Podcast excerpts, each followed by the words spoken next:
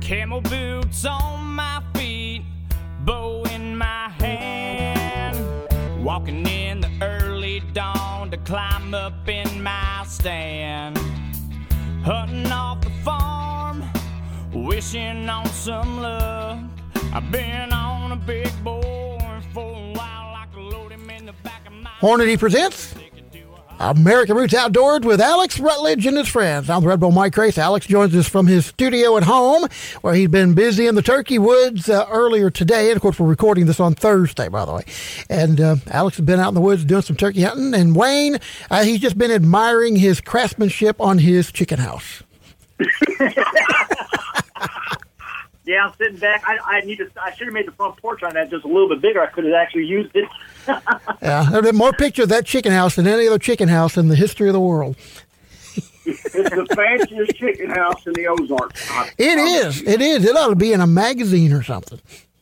You know, I've had actually quite a few people on Facebook tell me the same thing. I need to be submitting it to magazine covers. Well, I tell you, something with it. it puts my Maybe chicken house to shame. Uh, check.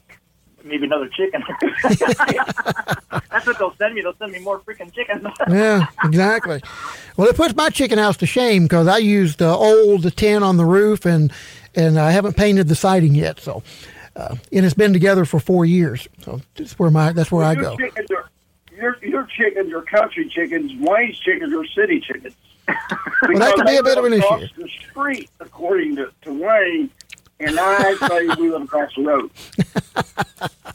but he did give. Uh, Linda did give me some uh, uh, three roosters. that are country. So that are country. So we're hoping that the 24 baby city chickens we have will they'll get a little country in them. Well, there you go. There you go. As long as they can, as long as your country roosters can understand the slang of the uh, uh, city hens, you'll be all right. Right. Right. And they are COVID 19 free, by the way. Oh, that's good. Well, that's good. All right, so Alex, let's let's talk a little bit about. Uh, uh, you know, I know you've been hunting this week, and what what's going on out there in the turkey woods. I'm not seeing a whole lot of pictures on social media of people killing turkeys. Well, uh, Redbone, the, the, the issue is this weather's crazy. It jumps up and down, rain, cold weather. And the gobblers have actually been end up for a couple to three weeks here in southern Missouri. And I took a good friend, Zane Prevet, Monday and Tuesday. We only hunted a couple hours this morning. And we heard four or five turkeys, but the turkeys we got on we couldn't get close enough to them to work them. So normally I could drag a turkey 200 yards to me to the gun. You've got to get within 100 yards to 80 yards of them on the roost because when they're hitting the ground, they're shutting up. And no matter what calls you throw at them, they've got so many hens with them. Unless you can find a gobbler or gobblers in groups, one of them will break away. But you've got to stay with them and not overcall and push them. And the way to stay with them right now is hear them drumming. So, Alex, what is it people have to do? I mean, to get close to these birds. I mean, to get them to come in. What what do we have to do? Well, the problem we're facing, I said a little bit earlier, we've got open open woods right now. There's not a lot of undergrowth, and you've got to get as close as you can to these gobblers, 100 yards to 80 yards of them on the roost, and, and call very, very light. And what happens is, if you call aggressive or too loud, or even if you do call low and the hens don't want to be social, they're hitting the ground, they're leaving, and they're following the hens. Now, if you can get that gobbler fired up once he hits the ground, a lot of times you can pull him from the hens. Sometimes, not all the time. Stay with them. Call very sparingly. Stay with them, and you can hear them drumming. And stay with these turkeys. And it may take you from noon sometimes to kill turkeys like this end up. So that's the secret to them right now. What we run into, we couldn't move because all of Zane's timber was wide open. Mm. You have a turkey gobbling 200 yards, he can see 300 yards. You know what I mean? Sure. So it's hard to move on these turkeys, and that's what's making them so tough. Now, some of the guys that has killed turkeys are turkeys that sound like gobblers, whatever, that's running in groups that's broke away or whatever. Uh, and some of the people that are killing turkeys with hens are doing exactly what I'm saying. They're just calling sparingly and staying with them until they get the deal done. And and you can't even go to the uh, strut zones right now because I'm I I checked two of our strut zones I've had on my property, and they're they're not even in those strut zones yet. I, I think they're following the hens, but they're not actively breeding them. At least that's what I'm seeing when I'm reading the sign. Is because a lot of times if you can't get them off the roost, the next thing you would do is move to a strut zone, try and catch them when they work their way over there. They're breeding them because I've seen single hens by themselves laying eggs. Oh, okay. Well, I don't know why they're not using our zone. But what it is, is I think the weather keeps them up and down. Uh, you go one morning, you may hear ten turkeys, and if you are, you're very fortunate here in the Ozarks. Yeah. Uh, and you go the next day, and you may hear two in the same area. Those turkeys move, and, and if they're content, they will not gobble, Wayne. Right. They got everything they need right there. They got all the girlfriends they want. It's why hard. should he gobble? Right, and it's hard to beat a live decoy like that. I mean, you can't pull them away from something that's still breathing and strutting around in front of them. That's right.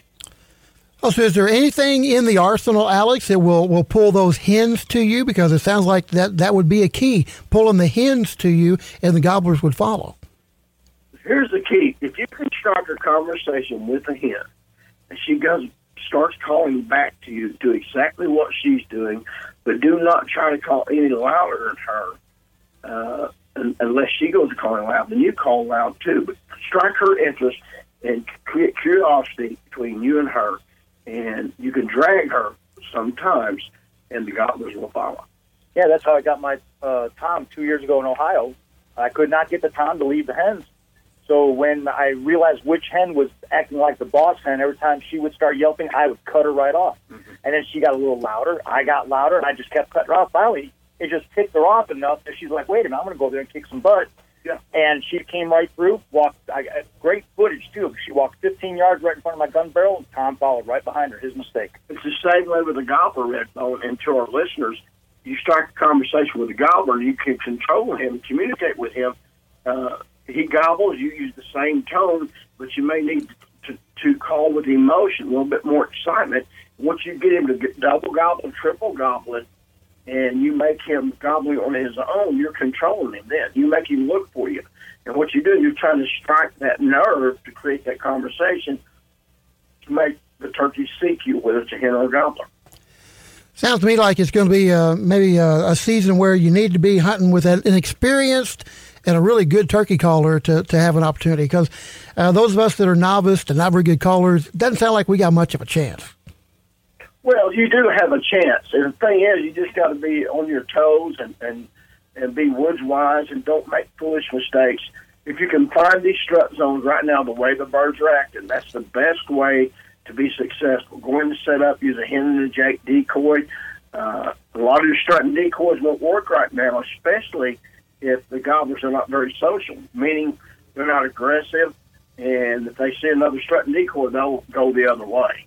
So the jake decoys, half strut, and the hen is the key decoys right now. I love the I love the Jake half strut. That's the one I, I got a Jake decoy I made myself with my a Jake fan in that, and um, I think I like that better because they don't feel as intimidated, unless of course they've been beat up by some Jakes. Because you get these group of Jakes, they'll beat up big old Tom, and no, and then he'll make him shy. But uh, don't be afraid to change calls. You know, if, if you're a slate caller and you're not getting them to come in, you're not getting them to respond, switch up. That's why we make them right here calls. Right. Because you never know, a certain call may strike that nerve to make that turkey respond. That's why I try a box call, two call, three or four different diaphragms, uh, slate call, Evelyn, Margaret, and a glass call, the new one, Maureen. Right. So I've got a whole entourage of calls with me. I could sound like a big party going on over there, like different hens. And they do know a difference in the tones and the pitch. And if you can't change your call, Redbone, another thing you can do is change your striker. Mm-hmm. You know, pull out a different striker. Every striker has its own will release its own kind of sound. Move your position on your di- on your excuse me, not diaphragm, your slate call. Instead of uh, you know striking your yelp in the center of the call, move it to the edge because it changes the tone of that call. Great point. All right, good point. All right, we need to go to break, guys. We'll come back. We'll talk more turkey hunting here on American Roots Outdoors, presented by Hornady Ammunition. We'll be back in a minute. right here, right now. This is Chancey Walters listening to American Roots Outdoors with Alex Rutledge, the Ozark Herd Bull. Big old hill, year after year. Got my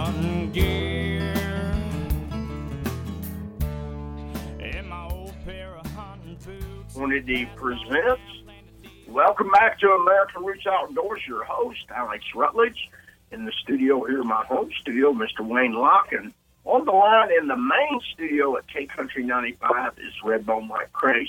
On the line, we have special guest, Director of Evangelism and our ministry at American Roots Outdoors, Brother Chris Owensby from Grenada, Mississippi, a successful turkey hunter. He's tagged two different gobblers right now, Wayne, in Mississippi, and he's self-filming. This guy's got a little bit of knowledge he's gained, and uh, we're going to pick his brain today. Welcome to the show, Brother Chris. Hello, Alex and Wayne. Redbone, it's good to be with all of you. And hello, everybody. What's the weather doing in Mississippi right now? Uh, right now, it's kind of cool, very breezy. And we've had a lot of thunderstorms and things, and you know, in recent days, went through some some challenging weather patterns that had some power outages, but we're we're doing better now. So I'm enjoying the cool because it won't be too long before in Mississippi it'll be it'll be hot. Yeah, when it gets humid down there. Now you live around Grenada there, there, and you uh, preach at a church there. And I've spoken to church, and you have a wonderful group of people, and uh, your church is beautiful. And but you love the turkey hunt, brother Chris. And let's talk about the turkey hunt, and we're going to talk about the Lord and all kinds of things throughout this show. But how long have you been turkey hunting? You know, I, I didn't start hunting at all until I was 30 years of age. Didn't have anybody in my family that did it. And a friend of mine was determined to take me deer hunting. And when I went deer hunting, I harvested a deer the first time I went, and I kind of got hooked. He said, if you like this, you got to try turkey hunting. And uh, that next spring, the spring of 1996, uh, I went out and got to hunt with some great hunters, and I learned a lot, but didn't do any good with them. And so I took the things they taught me later on in the season, harvested two birds that first year, and I was hooked. Wow. So you see, you you you started when you was 30 years old, and how old are you now, brother Chris? Well, I know I look 29, but I'm I'm 55. I'm 50. I'm 55. So I've been and I and I've been really blessed, you know, uh-huh. especially with with with turkeys and you know to to be able to hunt with people like you and you know, a lot of a lot of great hunters. If if you want to learn, you can. And it's, know, it's good to ask questions. It's good to talk about scenarios. It's good to just and just you know gather up all those experiences and let them lock inside of you because you never know when you need to go to draw from those experiences for future hunts. So I've always enjoyed our hunts together too, Alex, big time. Yes, sir. We got to get you back up here this spring. Uh, the birds right now are really hitting up up here in southern Missouri. Uh, what is your birds doing down there? And you successfully taken two big longbeards and you self-filmed them. Uh, was your birds henned up, or did they leave hens? us the story? both both birds had hens with them, uh, and I just was able to get in the, the proper setup. I was able to get in a, the, first place is a place I knew very well. The second place is a place I've only got to hunt like one other time before, and it was one of those kind of places that was just a real privilege, a special privilege from a guy who has a wonderful piece of property. But uh, both times I came in with hens, and honestly, uh, there's still hens with gobblers now, which which it seems like, what I'm hearing from our different teams in here in Mississippi, it seems like that maybe things were a little bit late. Um, you know, as far as our season's concerned, not late for them, but kind of late for us. You know, so there's still there's still hens with them. Uh, the birds are not gobbling as much right now here, and I'm not really sure of, the, of why on that. I do know we've had so much weather differential; it may be affecting them some. Yeah, it sounds like y'all are kind of delayed there big time. Yeah, I, and speaking of uh, storms, that you guys have had some wicked weather coming through there last week, so I'm sure that's got to have messed your birds up up, up there. Yeah, man, we had a tornado. I heard it. I, I actually stepped outside the house, and I, I do something kind of unusual. I wouldn't encourage anybody else to do it, but it's just what I, I do in a situation like that. I, I dedicated my house and my property to the Lord when, when we first got it.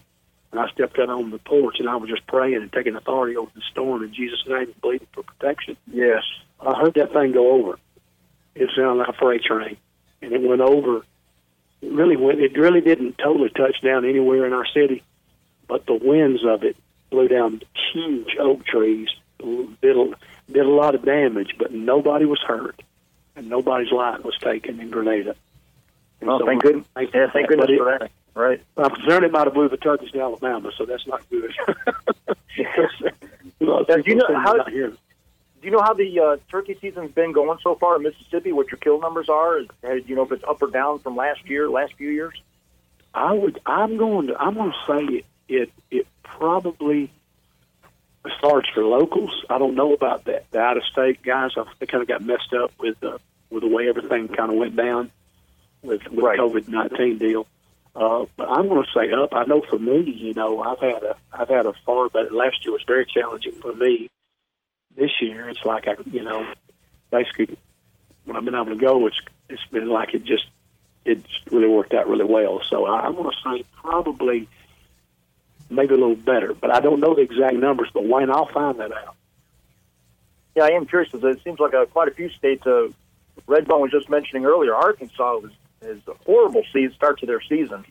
Their numbers are way down, and even here in the Ozark, we know our numbers are going to be down because we just our bird numbers are down. Yeah, I think that's been the problem in Arkansas. I got friends. I actually hunted some in, in the Ouachita Mountains there in Arkansas. I hunted there two or three years ago, and and uh, it's a place, man, that when it's right, it's like it's like where you guys live.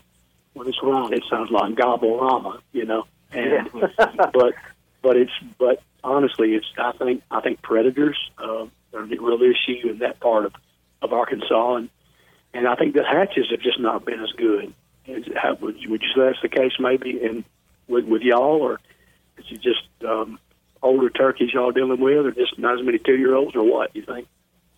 I think that's we don't have a lot of two year olds, and I think we're with a lot of old turkeys. But we've had bad hatches, and I think uh, there's a lot of factors, predators. I think there's probably more turkeys being killed too that's being tagged. Then also, I think the reason our predator numbers up is because there's a lot of clear cutting going on in our area, and I think it can affect the amount of turkeys that may congregate in timbers. And what happens is when they do these clear cuts, it creates thicker habitat, which is excellent for deer it's great for nesting for turkeys, but also the, the predator numbers will, will increase on the clear cutting. Talk about your first gobbler. Uh, we got about two minutes left here, I believe, in this segment. Talk about your first gobbler. You located him in two minutes. We're going to take a break, and we're going to tell the strategy how you killed him. Uh, Okay. When did you kill your first gobbler this year? What date? Uh, I killed him on March the twenty first. March And, 23rd. uh, How many gobblers yeah. was you hearing there? I was hearing um, I was hearing actually two different birds in that section, and I'd actually seen them before season doing some scouting. They were getting they were together. I decided to ease up on them and on the four wheeler, and I, I was able to watch them a little bit. But that morning, again, knowing the knowing the piece of property very well, knowing all the little logging roads where the bird was, he was gobbling where I hoped he would be. That's always good, you know. And uh, I was able to slip into a place and didn't realize just how close I was to hens. I found while I was in my hunting setup, I realized that there was a hen about 40 yards right behind me. The low light allowed me to get in there and get set up. I was just up above him. There was a, um, a little food plot and a logging road, beautiful hardwoods to my left, uh, hardwoods and, and some and some thinned pines behind me. And so it had everything he could want, and I was the first one he answered and uh, the hen behind me when he when he started to pitch down started talking easy. So I had everything was just was just pulling in my way. And he he gobbled and gobbled and gobbled, and when he pitched down, he he put on a show and and came up through the food plot and and hallelujah, I had a little personal revival. I, I act like a kid, man. And I, I'm a cool customer till it's all said and done then I then I get the shakes, you know, and I get and I, I love it, man. It's it's nothing like it. It was he was uh, uh right at twenty pounds and um, inch spurs and uh, a nine inch beard. Wow. You look sound like you're like Stan Potts. You're all cool and calm until the shot's over. Give me a minute. Yeah. What about you, Redbone? You ready for some of that uh, excitement? Uh, I am ready for that, some of that excitement, and, and I got a little story to tell you about that coming up after we uh, take a break. Uh, we'll be back. More American Roots Outdoors with Alex Rutledge and his friends. Hi, everybody. This is Aaron Tippin, and you're listening to my old buddy Alex Rutledge with American Roots Outdoors. and good friends. What the wind might do. American roots. Hi, everybody. This is Chris Owens with American Roots Outdoors. Welcome back. And we're talking turkey hunting. And I was just sharing uh, about the first bird I was able to harvest this year. And I was talking about how shook up I got at the end of it. And I had, had to double check myself to make sure I, you know, I didn't leave leave calls in the woods. And oh man, it was just like you know, it's, there's nothing quite like it when you when you harvest a bird. And you that have done it know what I'm talking about. And it never gets old. It's got its own euphoria to it, and it's um, it is addictive, but it's a good addiction. I've had some bad ones. I think I think I think this is this is a good one, and and it was last year I I didn't get a bird in Mississippi. Um, I got the bird I got last year was in Missouri with you, Alex, and it was just man, it was really good to to get uh, get a bird on on home ground and and, uh, and to be able to get more than one has been very special. I think I think what people got to take into uh, consideration is you're self filming yourself like I am, and it's a lot harder when you're trying to film and shoot the gobbler and call. You got to be very multitask. Let's touch on that. Yeah, I, you know exactly because there's there's a very little margin for error from the turkey's perspective that you can afford to get by with, and it's real easy to um, make mistakes from your perspective. And you know, really, I, I'd be interested, uh, Alex, for you to kind of share a little insight on how do you how do you set your camera when you're trying when you're trying to film like that. I, I hope I'm not redirecting your question. If I am, I, I'm mainly interested in the way you do it because I know I know with with me, it's uh, I try to have it. I shoot left-handed, so I try to have it just a little bit to my right. Some people I think put it between their legs, but I try to have it just a little bit to my right, where my screen is in front of me, and I've got a camo leafy cover that you gave me. You don't remember, but you gave it to me like um, three or four years ago. I think three years ago, when you told me to always keep the camera covered and camouflage, which is which is just good thinking. So I think I think I think that and, and the setup is key, but sometimes it's really hard, especially when it when it happens quick, to have that right setup. And you shared something with me the other day about having to make the choice to take that extra time to make sure you've got that right setup so that you don't get busted. You know, it's but it's very it's a totally different game. Turkey hunting is challenging enough as it is, but for those that have never tried to film a turkey hunt self film, it is it changes everything. But it's rewarding when it comes together. What I do is I set my camera to the right, my right knee, and my arm is on the right side of the camera because I'm right-handed. If I was left-handed, I'd want my camera to my left side. If you got your camera to your left side, you, can watch your screen. You can control, control it with your left hand because you're left-handed. And you're going to have your gun from your left shoulder to your right knee when you're shooting. All you got to do is reach over there, which your screen will be on the other side. But that's why I, I would recommend for you. However, mine's on the right side, and what I do when I set up, I initially already run it through my head. I, I've programmed myself. Uh, the gobbler comes up here. This is what I'm going to do. I'm going to push to him, zoom into him. I'm going to follow him. My gun's going to be on my left knee, and I'm going to follow him in. He's going to get on the decoys. He's going to do his thing. I'm going to go and push to him, get a tight frame. Then I'm going to raise my gun, and I've got my camera screen to the right of me. And you could be looking to the left of you if it's on your left. You're left-handed. You can watch your screen and keep everything. You need to move your left hand while your gun's to your shoulder with your right hand holding the forearm. You can zoom or whatever you need to do from there. But that's what I do, and that and I mentally go through it. You, Wayne, when you film, self film, what you're going to do before it happens. Oh, I, I'm thinking about that whole thing on the way to my hunting spot, driving in that. Okay, I, you know, what do I got to do? Run through my checklist of how I got to get set up when I get the camp. When as soon as I sit down, what's the first thing I got to do? Where do I got to put my tripod? But Chris, I, I know being a left-handed, that not saying left-handers are handicapped, but it does handicap you when you're when you're filming because of the fact that the screen is on the left side of the camera. You know, it's unfortunate they don't make a right-sided screen for left-handed people because it uh, it would be a little difficult to look over the camera to try and see your screen. Is that the problem you kind of run into? Well, I'm ambidextrous, so I'm you know I'm right-handed in some ways. I'm left-handed in some ways. In sports, I shot a basketball left-handed, kick football left-footed, throw a football right-handed, play golf right-handed. So I shoot a bow right-handed, but I shoot a gun left-handed. So I know that sounds Okay. that's, that's you know, it's just the way it's always been. So I don't know if that's a plus. Some people told me it was a gift, but it's you know, you're right. But I, I, I think as much as anything that I'm learning too, it's like you you you mentioned to me recently in a personal conversation, Alex, that that that setup, that that you know, the, the cover, the background, considering all that. What you say something about that? Mm-hmm. Well, I I tell you before we jump to that, Chris, I've noticed over the just a couple years of watching your footage how much better your stuff has gotten over the last couple years. I my hats off to you. Uh, if you could see me, I'm taking my hat off. you know, Well, uh, thank but, you. uh, because you've come a, a- long way, and that that just goes with uh, telling everybody, you know, just because you struggle maybe in the beginning because it is something new. Not everybody, you know, does it. Everybody's new at this once. And uh, but if you keep at it and you stay persistent, like with you, your stuff has come such a long way, and your footage now is, is fantastic. And I love watching your stuff. you know, I do. We do a lot. Of, I do a lot of the other side of the camera video, where I'm being filmed. I tell you one thing I have an appreciation for: my camera personnel, and I hope that I'm easier to film than a wild turkey or big buck. Yeah, Mike, you said you had a story to share with us that's similar to that. Uh, well, my story is, is this. Uh, of course, I work through the week and I do, you know, mornings on the radio. So I get here about 4.15, 4.30 in the morning, and, and I don't get out of here until noon, 1 or 2 o'clock.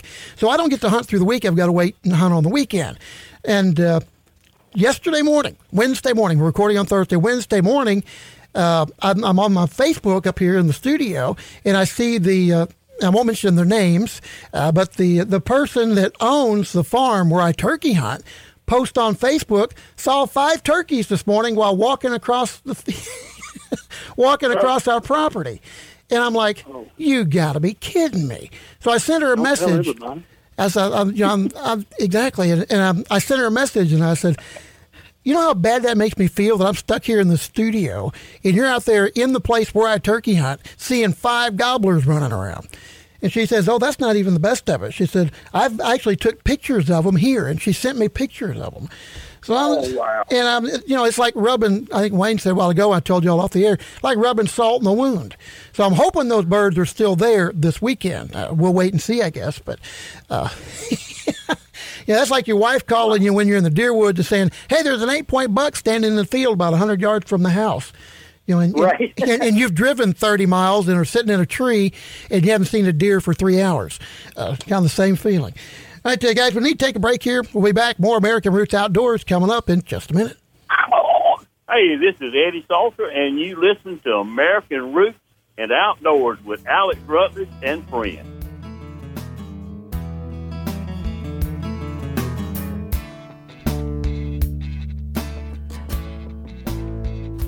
Welcome back to American Roots Outdoors. This is Wayne Locke. I'm in the home studio of Alex Rutledge. Mike Crace's in the big studio.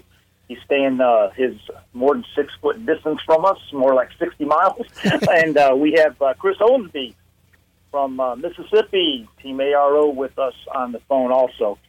Uh, Chris, you know, in the last step, uh, segment, one of the things you had mentioned is uh, the COVID uh, affecting the uh, out-of-staters coming into Mississippi and doing their hunting and that, and that's kind of across the nation. Obviously, right now with travel restriction, it's definitely hurting the uh, the states with their their sales their uh, tags and things like that. But you know, going back to this COVID thing, it's got to be tough on everybody. I mean, if you had a plan, a hunt planned and now you can't go, I know a lady we had on the uh, podcast at Nashville, Helen Butt. She was supposed to go to three different states and she had to cancel all of them because of the travel restrictions and.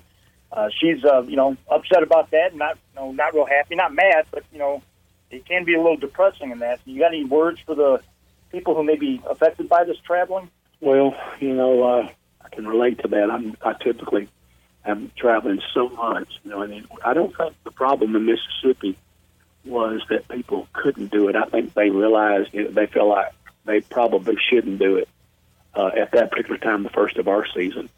I don't think there was any stipulations at that particular time that would stop them. I think maybe concerns about what was happening, the uncertainty that everybody was dealing with, and I think you know that's that's one of the big things that there's there's been so much uncertainty about this, and there's that school of thought that takes makes light of this and kind of takes it uh, and says it's no really big deal. And I understand the different views, point of views, but the realities are, you know, this has been a real thing, uh, and it's something that you're not bad if you're battling fear, but there is hope beyond the fear. And you know, this is as much as we love to do this, as much as we love the time in the outdoors. This is not forever. This is just this is just a moment in time.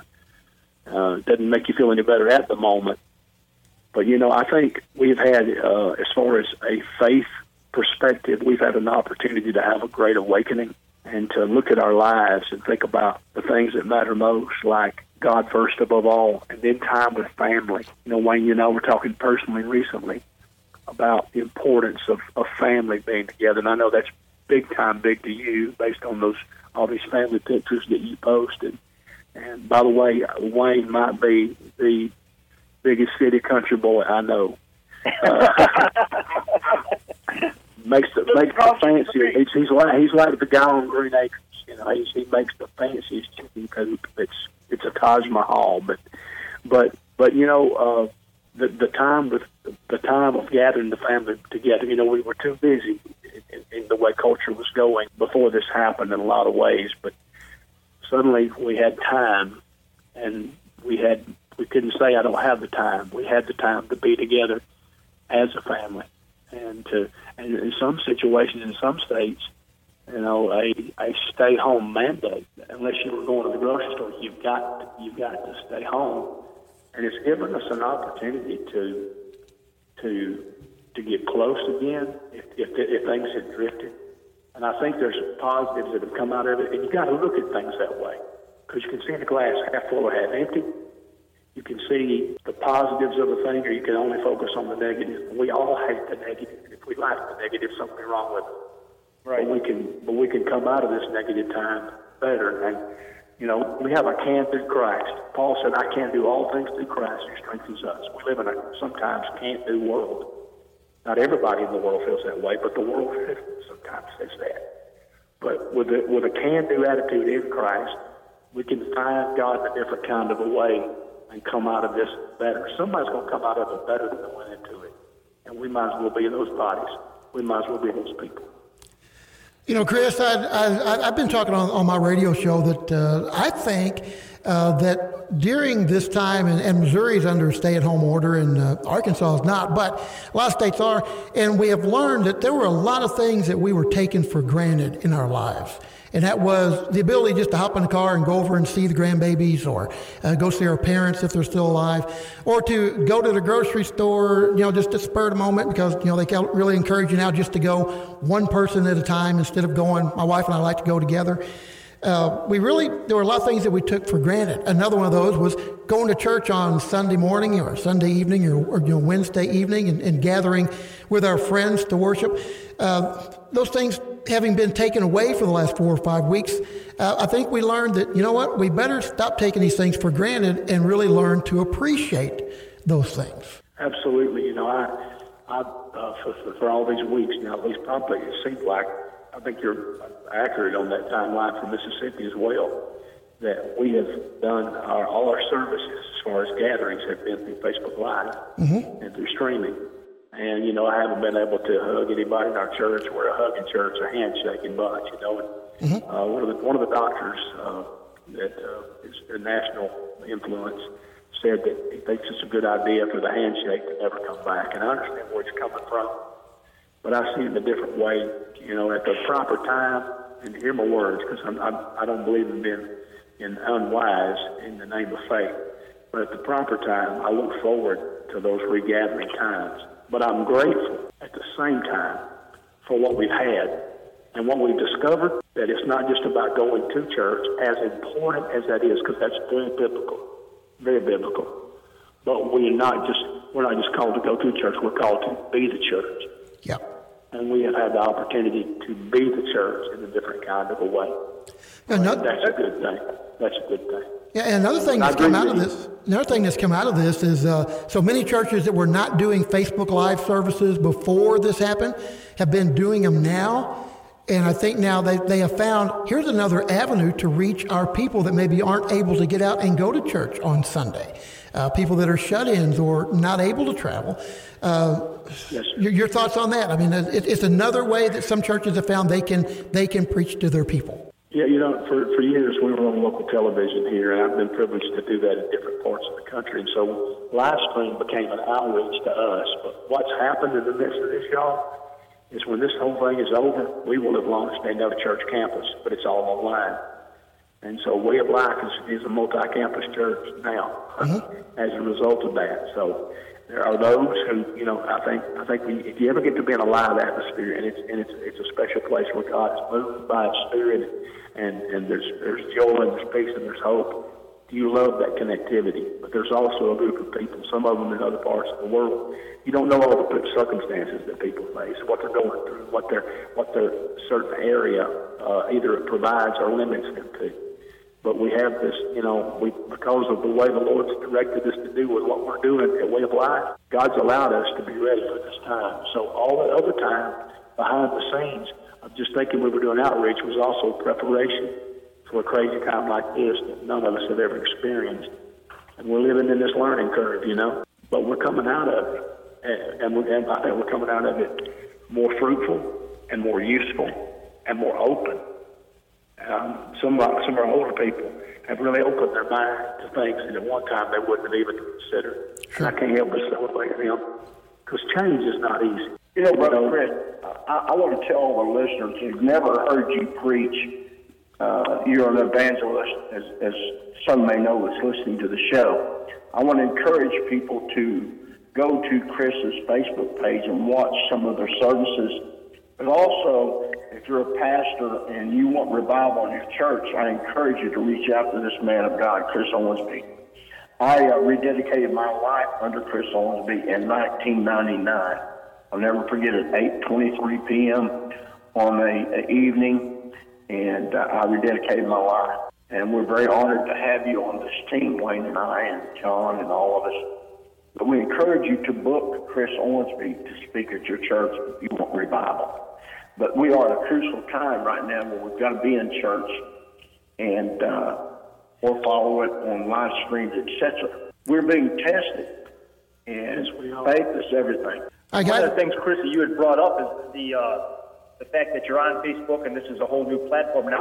But what I like about it is when people are feeling depressed. Let's say you know you you did your your speech on a Sunday morning, but they're feeling depressed on Tuesday, and they could just go back to your Facebook page, scroll back, and listen to your sermon to get some inspiration and bring them out of that depression. And uh, Yes. on that note, I know we're getting ready to uh, wrap things up on this. Yes, we are. And we're going to be uh, heading to a bonus segment. Of course, the only way you can hear that bonus segment is to go to our podcast, subscribe, and please leave a review. And uh, Mike, go ahead and close us out on this. All right, folks, that's going to wrap it up. And again, uh, go to uh, any of your any of your apps and uh, listen to the uh, the bonus segment. Uh, that's going to do it for this week's American Roots Outdoors Radio with Alex Rutledge and his friends. I'm the Redbone Mike Crace. Remember, when your roots run deep and strong, you never have to fear the wind. So you never gotta worry what the wind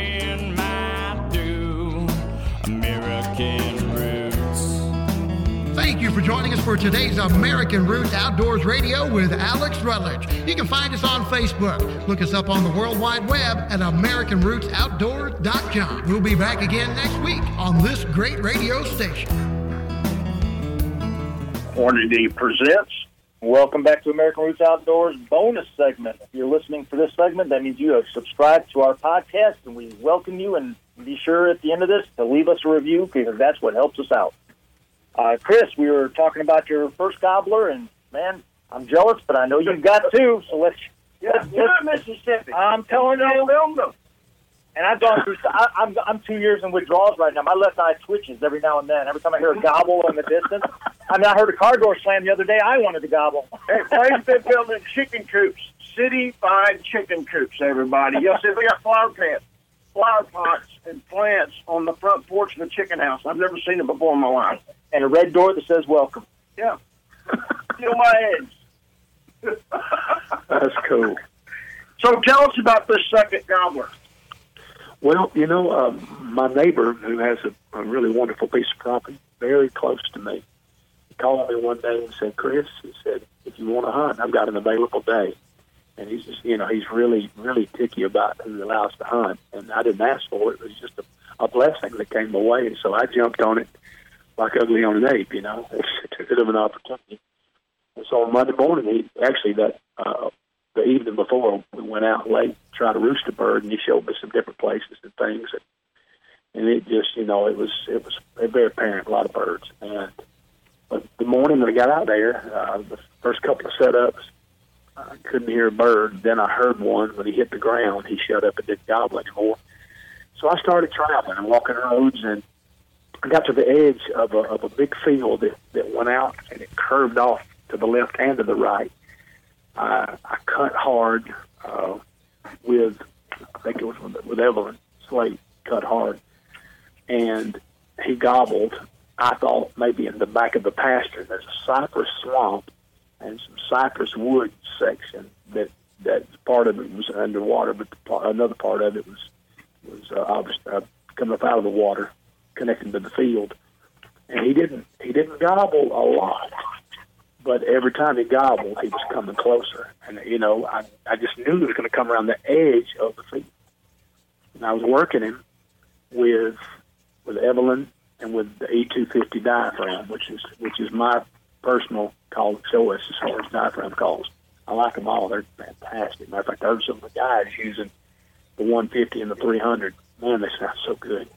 But uh, anyhow, he, he just he kept he kept easing in, but he really wouldn't respond to anything if I didn't hit it hard. This was about eight. Mm, this was between eight and about eight twenty, and then uh, it got quiet for a while, and I wasn't sure if he was hung up or, or if the hands drug him away. And finally, I cut again. He hammers it about 60 yards. I turn the camera uh, away from the field, and I turn it the direction, the direction that he's coming. He comes walking through some kind of thick stuff in the edge of the, cypress swamp, and but I, I, I, knew it was a good bird, but I couldn't see his beard. So you know how, how that is. You got to have a got to have a visible beard. In Mississippi, it has to be at least a six inch beard, and of course you want a mature gobbler as well, obviously. So I kept thinking, strut, strut, do something for me. and uh, he finally came in a little closer. He sort of he sort of half strutted and acted like I saw the hand behind him. He acted like she was going to pull him away, and, and before he had the opportunity to be pulled away, uh, I gave him my headache. Praise the Lord. Hornady headache, I bet, right? Abs- absolutely. gave him a headache, hurt his feelings. And man, I will have another revival. it's great. Well, you're, you're, you're sending a lot of these people up to the Lord a little uh, early this year, ain't you? Absolutely, man. You got any in the plans woods, for brother. state hunts this year, or, or what's going on with that? Say that one more time, Wayne. I'm sorry. I didn't hear you. Uh, you have any plans for any out-of-state hunts? Well, I was uh, really wa- wanting to come to Missouri. Uh, we'll just see how that all, all that that all pans out. Uh, the prophet Alex had said something about getting me up there, so I'm going to take that as a as a hint. There you No, I, was, I, I was actually going to Ohio. Didn't work out because of stipulations there and what have you. But it was mainly going to be Missouri and Ohio and and Mississippi. Okay. Now, Ohio, I know, is lifting some of the restrictions on the uh, 30th of uh, April. So May 1st, some of the restrictions do come off. Um, the Ohio season does go to the second week of May, and uh, the last two weeks of the season, uh, you can actually hunt uh, till sunset. So it does give you uh, more opportunity. And there's actually one zone, which is the area I hunted up there in Ashtabula County, goes to the third week of May. Uh, we get an extended week up there because we have to start a week later because of the way the hatchings are with the cold front coming off the lake there and the snow. They actually uh, changed the season for just a couple of the counties up there. Uh, so it's extended uh, people's hunting ability. You actually get five weeks depending on where in the state of Ohio you're hunting. Wow. And, and I'm gonna tell you, I've had the privilege of hunting Ohio several years. It is some, it's some tremendous hunting. Oh, yeah. So, yeah, and of course the Thunder Chickens of Missouri, man, they sound like they're pterodactyls. They gobble so hard. I love it. Yeah, I was blessed to be able to hunt Ashtabula County because that's the uh, number one county in Ohio for uh, turkeys. And I have Nice. nice property there. I've hunted for the last seven or maybe eight years, and um, that is guaranteed, bro. You you find those sweet spots no matter what property you're on. Like you said, if you have a piece of property and you know it well, like you did, you know what logging roads to hit and stuff like that. Um, you know, you're pretty much guaranteed a bird every year if the birds cooperate. Well, I, last year I was up there and I, I I swung and missed two different times. I was for years I never missed a turkey, but beware unless you say you cannot. right. I don't think I don't think I ever said I couldn't, but but I did. I I was trying to. Uh, it was ethical shots. I was just trying to maneuver and make certain shots. I don't know what happened, but uh, he won. He flew off safe. It wasn't. It wasn't the bullet. It was. It was. It was the guy holding the gun. Well, tell you what, Brother Chris, we appreciate you being on the show. Appreciate what you do for American Roots Outdoors as the director of, of ministry for us. And uh, we just want you to know that uh, uh, what you do for this world and for Christianity, we appreciate it, man. And I appreciate, uh, we want you to close in prayer during this segment of the show. Why don't you give us some final thoughts here on wrapping up the show to all the turkey hunters and people listening out there and close with a prayer for everybody? Okay, I'll be glad to. Thank you for the opportunity. Um, I was in a low place when I was 15 years of age. I was going through a very difficult time, and I'll, I'll never forget this because it so impacted my life. The man who was an influence in my life looked at me. He said, Chris, I know you're living in some really uncertain time, but Jesus is the master of all uncertainty. And I that that went off on the inside of me. I was just a kid. But I really was living in uncertain times. I didn't know what I needed to do at those given moments in my life because there was some real crisis happening in my personal life. When he told me that Jesus is the master of all uncertainty, the Holy Spirit witnessed that to my heart. And I, I, I began to see things in a different way. I didn't give my life to the Lord yet, but that never left my life. It would be three years later from that time that I gave my, till I gave my life to Jesus. That was nobody's fault but my own. But I want to say to the different ones listening to me that there are so many uncertain circumstances that you're dealing with in your life right now. I know a lot of things would try to make you feel like everything's come to unravel, but Jesus is the master of all uncertainty. And I believe that you're going to be able to recover. I believe his his his certainty and his help is going to help you come through these times. And I want to pray right now for all of you. Father, in Jesus' name, Lord, I'm asking you to protect these precious people. And I'm asking you, dear God, to reveal yourself to them. And I would pray, dear Lord, that you would give us the wisdom that you did Moses and the people of God in Egypt when you told them to put the blood of the lamb on the doorpost and the lintels of their door. And when the death angel passed over, when he saw the blood, he had to pass over. Father, I pray that every person that belongs to you as a Christ follower listening to me will apply by faith the blood of Jesus over the door of their home and their family and their life.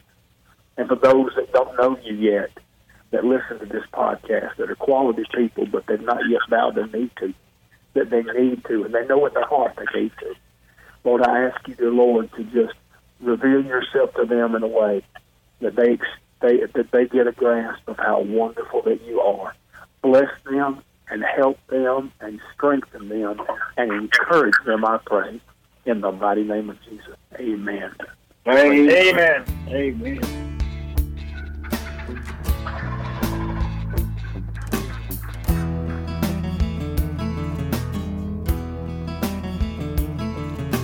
Sun ain't up, they ain't down. We'll be waiting when they hit the ground. Big time coming, it's what we do.